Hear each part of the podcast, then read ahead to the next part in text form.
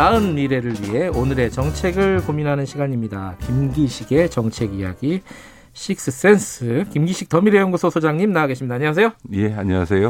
소장님이네요 오늘은. 네, 예. 승진하신 김기식은 아니고요. 그냥 그렇게 맡게 됐습니다. 아, 그렇습니까? 네, 예. 어, 오늘 그 얘기 아까 어, 최고의 정치에서 잠깐 얘기했었는데 예, 예. 민주당의 진성준 의원이 이른바 언론이 이름 붙이기로 음.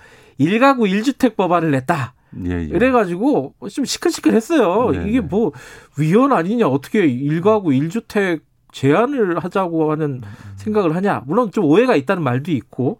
근데 어쨌든 법안에다가 이 문구를 넣자는 게 진성 진성준 의원의 안 아니겠습니까? 근데 특히 일부 법대 교수들이 그게 위헌 소지가 있다라고 얘기하거나 뭐 예. 정치권에서 이거를 무슨 사회주의 공산주의 하자는 거냐라는 얘기를 보면서는 참 저는 어처구니가 없는 게요. 음. 이 지금 김성준 의원이 낸 법안은 기본법이거든요. 주거 기본법이라는데 우리나라에서 기본법이라고 하는 거는 선언적으로 음. 있는 의미가 있을 뿐이고 그게 무슨 법적 강제력이 있는 게 아니거든요. 그러니까 주 일가구 일주택을 원칙으로 해서 우리가 음. 앞으로 어, 주, 주택을 투기 수단으로 해서는 안 된다라는 걸 선언하는 거기 때문에 네.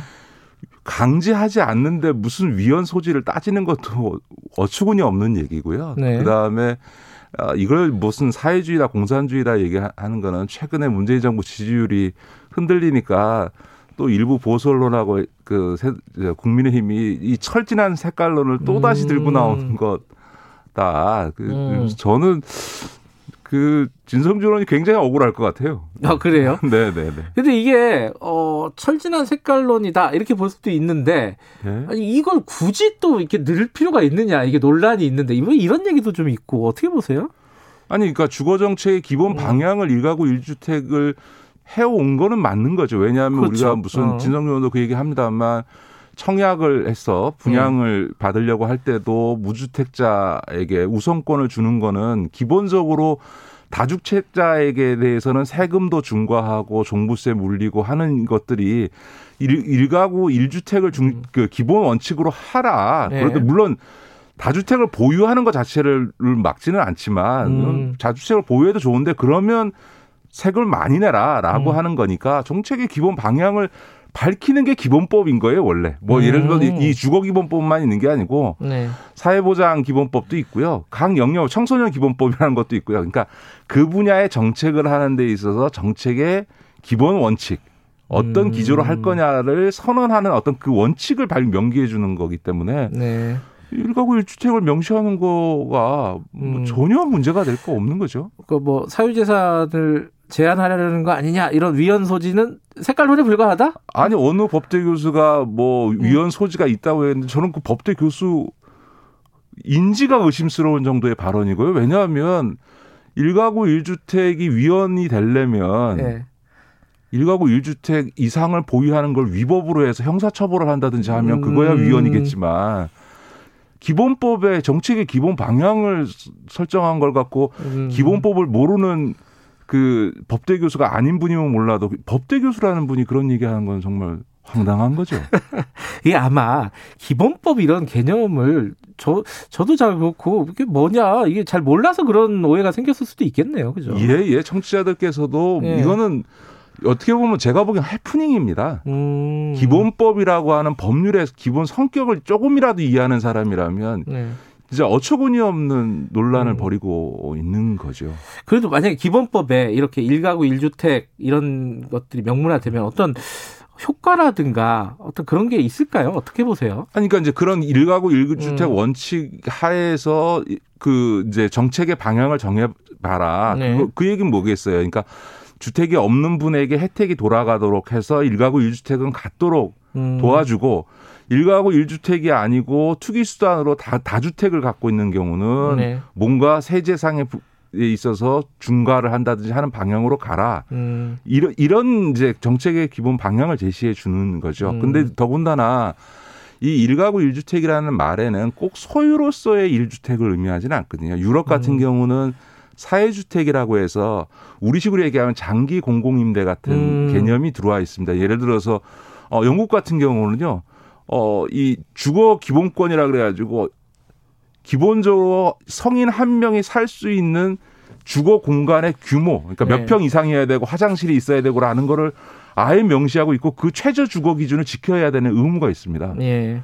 그런 정도로 주거 문제에 대해서 공적으로 규제하고 내지는 정부가 책임지는 시스템을 갖고 있거든요. 근데 이제 여기서 일가구 일주택일 때 소유 개념은 많이 아니고 음. 장기 공공임대와 같이 아이 그맘 편히 살 수 있는 자기 집 소유이든 장기 임대든 네. 이런 것으로 정책 방향을 가게 하는 데 있어서는 좀 음. 당연히 좋은 알겠습니다. 거죠. 어, 부각사님이 늘 좋은 식견 응원합니다. 오늘 왜 응원 문자가 이렇게 오는 거죠? 9588님이 항상 진솔한 설명 감사합니다. 이거, 이런 문자가 오고 있습니다. 이, 이, 이, 얘기도 하나 여쭤볼게요. 이거, 이것도 사람들이 걱정들이 좀 있습니다. 뭐냐면 쌍용차 네네, 네, 기업 네. 회생 절차 신청을 했잖아요. 네.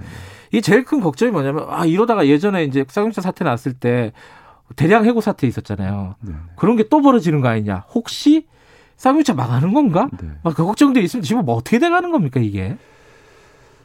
솔직히 이렇게 냉정하게 말씀을 드리면요. 되게 네. 마음은 아픕니다만, 아, 굉장히 쉽지 않은 상황이라고 보여집니다. 그래요? 예를 들어서 어. 지금 쌍차, 쌍용 자동차만 아니라 전 세계 자동차 시장이 지금 구조조정되고 있고, 네. 그다음에 어, 다국적 그 자동차 회사 GM이라든가 이런 데들이 해외 공장들을 음. 거의 다 폐쇄해 가고 있거든요. 뭐 러시아에 있는 GM 공장도 네. 폐쇄한 지 됐고요. 그런 점에서 보면 지금 더구나 자동차 시장이라고 하는 게 지금 전기차, 수소차로 넘어가고 더 나아가 자율주행차로 넘어가고 있는 거 아닙니까? 그러니까 자동차의 패러다임이 바뀌고 있는 상황이거든요. 음. 그러면 예를 들면 쌍용 자동차가 살아남을 수 있는 길이 두 가지 길이 있는데요. 네.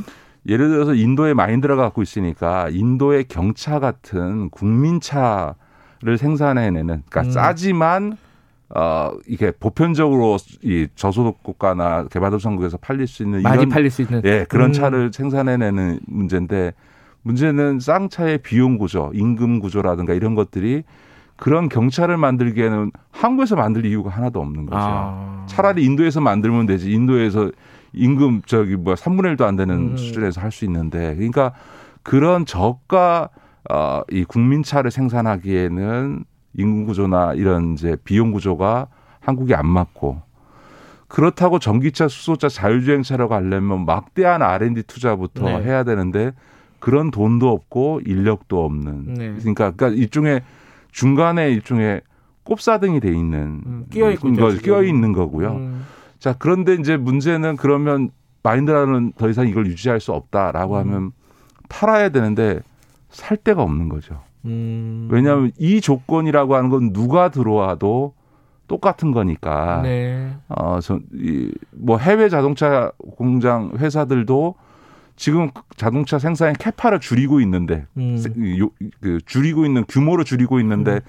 쌍용차들 인수할 리가 없고, 우리 국내로 보더라도 현대자동차만 해도 지금 이제 중국의 180만 음. 대 생산 캐파 규모를 네. 갖고 있는데, 그거 반으로 줄여야 되거든요. 음. 그런 상황에서 지금 쌍용자동차 인수한다는 것도 있을 수 없는 일이니까 그러니까 마인드라는 유지하기 어렵고 음. 어, 매수자는 안 나타나는 상황이니까 굉장히 어려운 상황이다 이렇게 말야죠.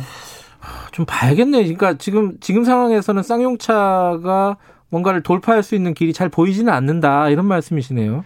지금 이제 미국의 무슨 자동차 유통회사가 어, 지금 하라고 예, 예, 예, 예. 그 인수 협상을 예. 하고 있다라고 얘기를 합니다만 그나마 그거라도 몇 년이라도 버티, 매각이 돼서 버틸 수 있으면 좋겠습니다만 음.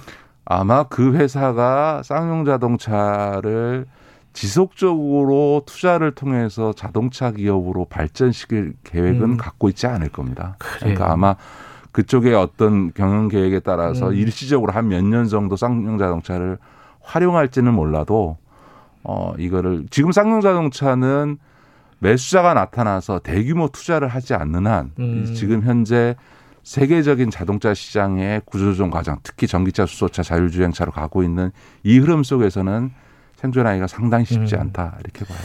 좀 아까 처음에 말씀하셨지만 좀 냉정하지만은 어쩔 수 없는 지금 상황이 있다. 네, 뭐 네. 이런 말씀이시네요. 그러니까 이게 음. 산업은행이나 정부가 공적 자금을 투입하는 것도 쉽지 않은 게 너무 뻔하게 보이기 때문에 음, 음. 어 예를 들어서 이거를 책임지고 투자하면서 자동차 산업으로 올 육성하겠다라고 하는 매수자가 나타나면 네. 얼마든지 자금 지원을 예. 해줄 수 있는데 그것도 없는데 이건 돈을 넣어준다고 해서 예. 자동차 산업의 특성상 이게 뭐 한 1조를 넣어줘 봐야 그냥 1, 2년이면 그냥 2, 3년이면 없어져 버리거든요. 네. 그러니까 이, 지금 왜냐하면 지금 올해 지금 3분기 동안에 적자만 해도 4천억에 음. 가까웠으니까 1년에 지금 5천억씩 적자나는 회사에 그냥 자금을 지원할 수는 없는 거죠.